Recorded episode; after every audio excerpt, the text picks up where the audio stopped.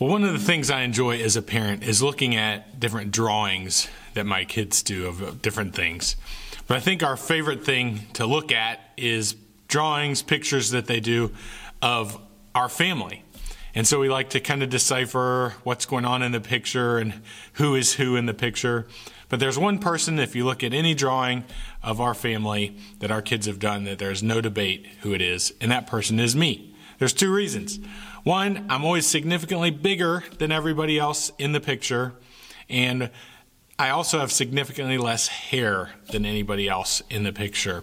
Now, don't get me wrong, these pictures of me are not perfect representations of what I lo- actually look like, but there's no question that that's me on the page.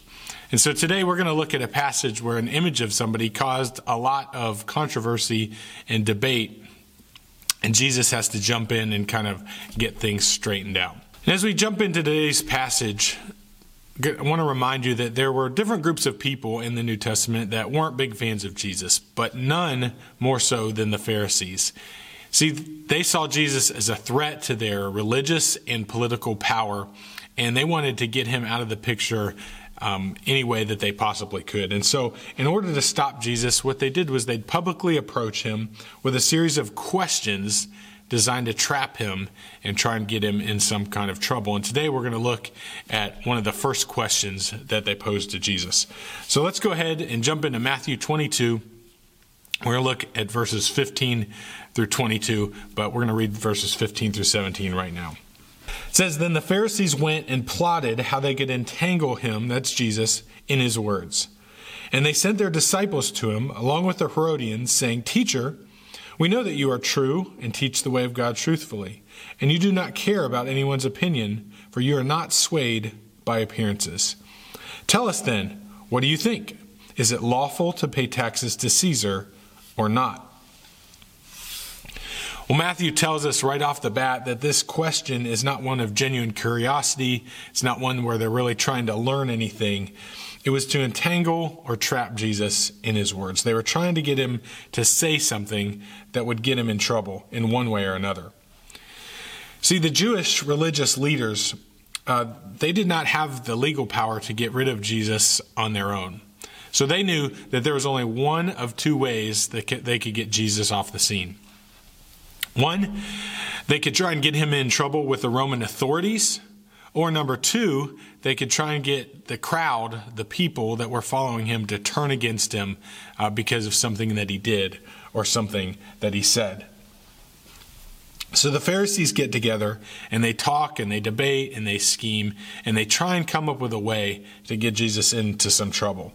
They knew enough about Jesus by now to know they couldn't come at him with some half baked scheme. They had to have something good in order to trip him up. So they decided to ask Jesus about taxes. Now, it wasn't just taxes in general, it was one particular tax that they had in mind. See, the Jews had been under Roman, Roman rule for approximately 100 years at this point. And this is not something that the Jews were happy about. Most Jews were very opposed to Roman rule. They remembered the promises that God had given to them as a people, that they would come in and they would um, rule over the land of Canaan, the promised land. But because of their disobedience, God had allowed different foreign nations to come in and take over. And at this point in history, the Romans were the ones that were in charge. Now, on the other hand, there was a small group of Jews that reacted differently. They kind of accepted the Roman rule. Uh, they kind of just went along with it and they tried to even benefit from it the best that they could. Most of the time, the, this small group would lean toward Rome. They would align with the state um, to try and benefit themselves. Their name was the Herodians. So you might imagine that the Pharisees and the Herodians were not on the same page most of the time. The Pharisees staunchly opposed the Roman rule. Um, they would only align themselves with Rome when it came to issues of preserving the nation of Israel, trying to keep the nation uh, safe. On the other side, the Herodians were seen as sellouts, and they would align themselves with Rome for their own personal benefit, whatever benefited them. Yet the Pharisees here, they see a use for their enemy. They wanted to use the Herodians' loyalty to Rome against Jesus. Now, as part of the Romans' rule, uh, they enacted taxes on people. And just like us, the people didn't like taxes, but they also understood the benefits to these taxes. For example, there was the customs tax, which allowed them to trade different goods back and forth and make a profit from those. And they also knew that some of the taxes made the roads um, in the Roman Empire that allowed them to travel back and forth. So, despite their dislike for the taxes, most of the time they grumblingly paid them and reaped the benefits from them. However, some 25 to 30 years previous to this, Rome had kind of changed the way they were doing things, and they had gone away from local taxes and en- entered into this uh, time period where they really focused on national taxes. And they enacted a particular tax called a poll tax. Now, this particular tax became a hotly debated issue, especially among the Jews, for a couple different reasons. One, was that just from a practical standpoint, there was no benefit to the taxpayer. This was just a way for Rome to get more money from the people without giving anything back. But secondly, and more importantly for the Jewish people, it became a religious issue. See, most of the coins that Rome issued had some kind of picture or image engraved on them. And the Jewish people were very leery of this because they wanted to keep the Ten Commandments, and the Second Commandment said that they should not have any graven images. And so um, they really pushed back on this issue. And so, in order to just kind of alleviate any problems, Rome would allow the Jewish people to kind of mint their own copper coins there in the region and kind of use those for trade and even to pay different taxes. However, um, this particular tax was different. Uh, with this poll tax, they had to use a denarius. And a denarius was a specific coin that was paid to a laborer for one day's worth of work. It was also used to pay the Roman military. And on this coin, uh, on the face of it, was a picture of Caesar, an image engraved of Caesar. And then on the back side, there was actually an engraving which meant God and high priest on the coin.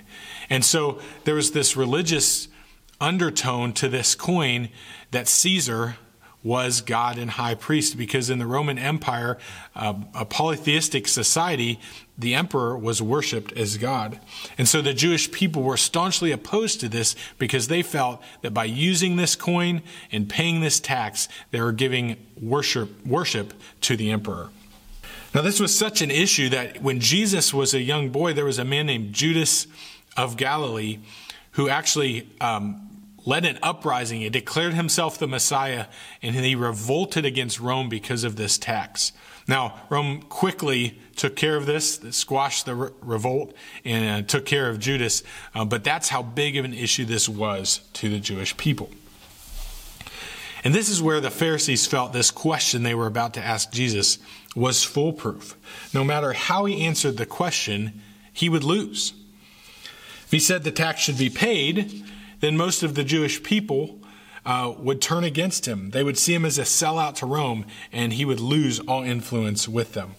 If he said they should not pay the tax, which is probably what they assumed he would say, uh, he could be labeled as a traitor, he could be labeled as a rebel against Rome, and he could be arrested or perhaps even executed, which in their minds would be even better.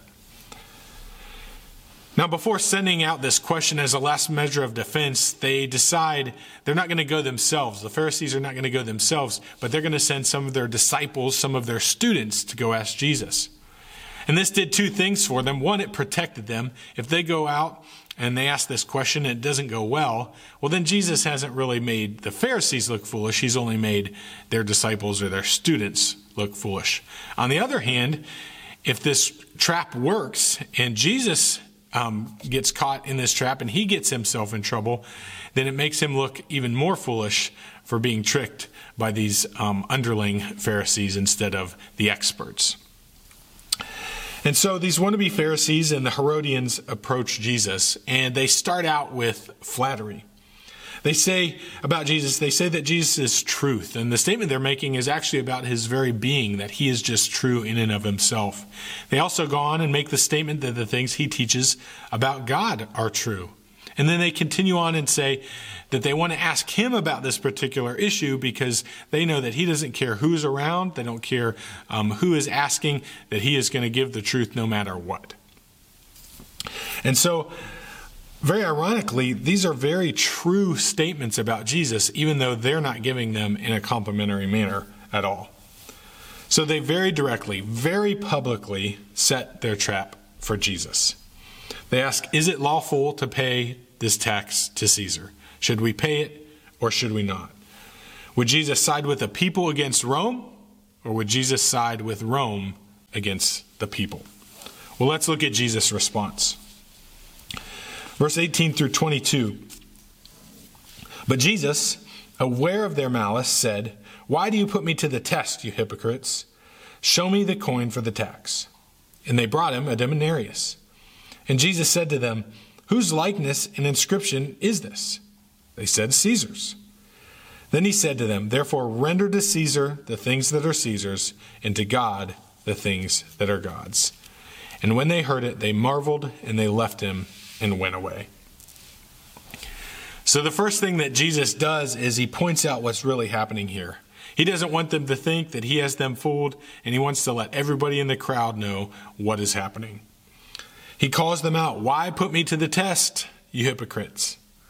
Of course, a hypocrite is someone who says one thing but does another, and that's exactly what we see from them here. They said all these flattering and positive things to Jesus in front of him, in front of the crowd, yet behind the scenes, they're plotting against him. In fact, they were doing the very opposite of what they had just said about him. They declared him to be true, yet they were being deceptive. They said that he spoke true things about God, but Jesus said that they would lead people away from God. And they said that he wouldn't change what he said or what he taught because of who was around, yet that's exactly what they were doing. In front of him and in front of the crowd, they were being positive about Jesus, but behind his back, they're speaking uh, terrible things about him and trying to get rid of him. And I know as we read through Scripture, it's kind of easy for us to label the Pharisees as the bad guys. But remember, they thought they had it right. They thought they were pointing people toward God, and they were, they were self deceived. So occasionally it's good for us to do a little self evaluation and just make sure that we don't find ourselves in the same situation, that it hasn't happened to us. So here's something for us to remember just because we say the right things does not mean our heart is in the right place. Just because we say the right things does not mean our heart is in the right place. Probably for most of us, if someone were to come up and ask you a question about who Jesus is or about what he taught, you'd be able to give them the right answer. We would say, well, he's God's son. We would say that he's perfect. We would say that he's good. We would say that he's gracious. We would say that he came and he died for the sins of people. And we would have those answers. I'm not saying we would have all the right answers about who Jesus is, but probably if someone were to ask you about who he is or what he's done, you would be able to give them the right information. But the challenging part is to make sure that the way that we're living, our attitudes, our actions, the way that we're going about life matches what we say we believe. As we see here, it's very possible to say the right things, yet be living very differently. And the Pharisees aren't the only people to struggle with this. Even in the Old Testament, God's own people, uh, he says, share this struggle. Isaiah 29 13 God says, This people draw near to me with their mouth and honor me with their lips, while their hearts are far from me. And Matthew, actually, a few chapters earlier, just quoted this very verse. It's a long time human struggle to claim to love God and to live for Him, and yet our lives do not match what we say. We say we have a relationship with Jesus, but we don't really spend time with Him in prayer or reading His Word like we would in a relationship. We say God is gracious, but we don't act graciously toward those who are around us. We say God is sovereign and in control, yet we live life by trying to control and manipulate situations and circumstances to our benefit. So I think we can ask do the things that I say, especially when I'm at church or around under other believers, match the way I live when I'm in a different context, when I'm at work, when I'm at school, when I'm around friends that maybe don't know Jesus. Maybe even it's just when we're at home with our family. Do the way, does the way we act at church and around other believers match those other situations? Because Jesus cares much more about our heart's attitude and the way that we live than just the words that we say. And don't get me wrong, it's good to know those right answers. It just can't stop there. We have to allow the truth to penetrate not only our mind, but also our heart and into our very lives. So after Jesus brings this to light, he then goes on to address the question that they ask. And he asks them to bring the coin or the denarius for him to take a look at. When they produce the coin, he asks whose picture is on the coin. Of course, he knows, but he's just trying to get them to, to share this with him. And so they reply that it's a picture of the emperor, and the inscription is one that's supposedly about him. So, how does Jesus respond again? Well, verse 21 says, Therefore, render to Caesar the things that are Caesar's, and to God the things that are God's. So here Jesus reminds us the importance of submitting to earthly governments and earthly authorities. Submission to governing authorities is a small part of what God has called us to. Jesus says, well, just pay the tax It's something that the government is asking you to do, just do it. Be a good citizen in that way. Now, I don't want to spend too much time on this point because a couple weeks ago, um, Steve spent a whole sermon discussing the idea of um, submission to government. But the bottom line is that God establishes earthly governments. And as believers, He calls us to submit to those governments. Now, that doesn't always mean um, absolute obedience in every circumstance, but it does mean we're to submit to the authority of the governments that He has placed in charge. And even if you disagree, even if the government isn't going the way that you think it should, we're still called to submit. Please remember that God's people throughout Scripture were very often not in a God friendly government. If you think about the Egyptians or the Babylonians, the Assyrians, or here in the Roman Empire, these governments were not pro God, they were not um, pro Bible, they were not pro Christian, uh, quite the opposite. And yet, what God wanted to do was to change people on the individual level, not so much in a political way or a political change.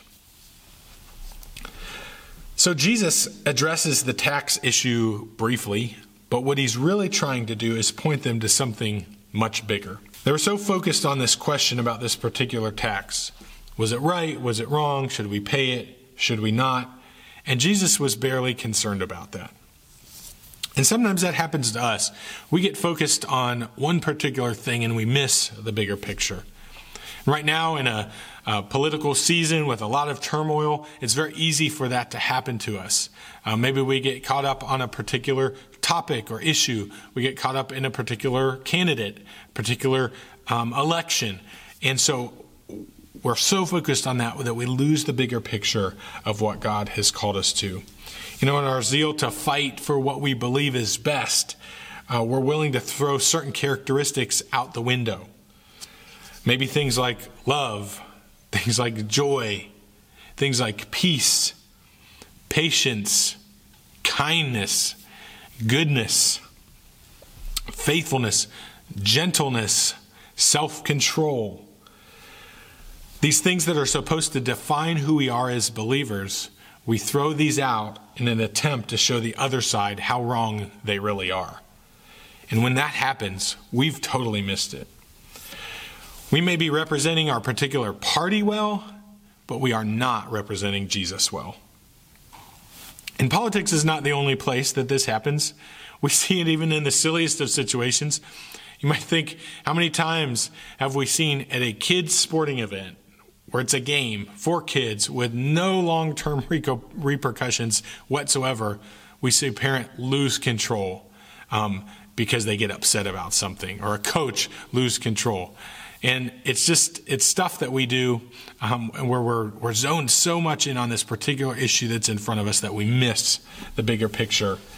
Maybe it's something at work. Maybe it's something with a family issue where we miss the bigger picture of representing Christ well um, because we're so zoned in on this particular situation. So, how do we know if we've lost that perspective? Well, I think we can ask ourselves uh, where's our, our attention? Where is our focus? Where's the majority of our thoughts? Uh, where are the majority of our conversations uh, centered around? Um, what are the things that we're thinking about the most, talking about the most? Uh, what do we get the most excited or upset about the most? And if those things are anything outside of representing Jesus, then we might ask the question have those things become too important to me? The point is that Jesus is trying to redirect uh, us not to get our focus on one particular issue, but to not miss the bigger picture of representing Him well. He also just reminds them that since God has put His image on us, we should give ourselves wholly back to Him. Because God has put His image on us, we should give ourselves wholly back to Him. The word that Jesus uses here, where He says, Render to Caesar the things that are Caesar's, and render to God the things that are God's. It means to give back uh, to whom it is due. And so he says, So give the coin back to Caesar. He's the one who made it, he's the one who wants it, so that's fine. But also give back to God what is his. So, what belongs to God? Well, all that he has created. So that'd be everything, right? And here, Jesus is not making this divide between things that are God's and things that are not. Um, there's no um, sacred and secular divide where those two things are separated. What Jesus is trying to point out is that these things may belong to Caesar, but everything belongs to God. God's realm encompasses all of the human realm, and that ultimately we are to submit to God's authority in everything. You know, with this coin, Jesus asked them, well, whose image is on it, right? That's how they identified who it belonged to. Uh, he said, whose image is on it? And they said, Caesar's. And he said, okay, well, then it belongs to him.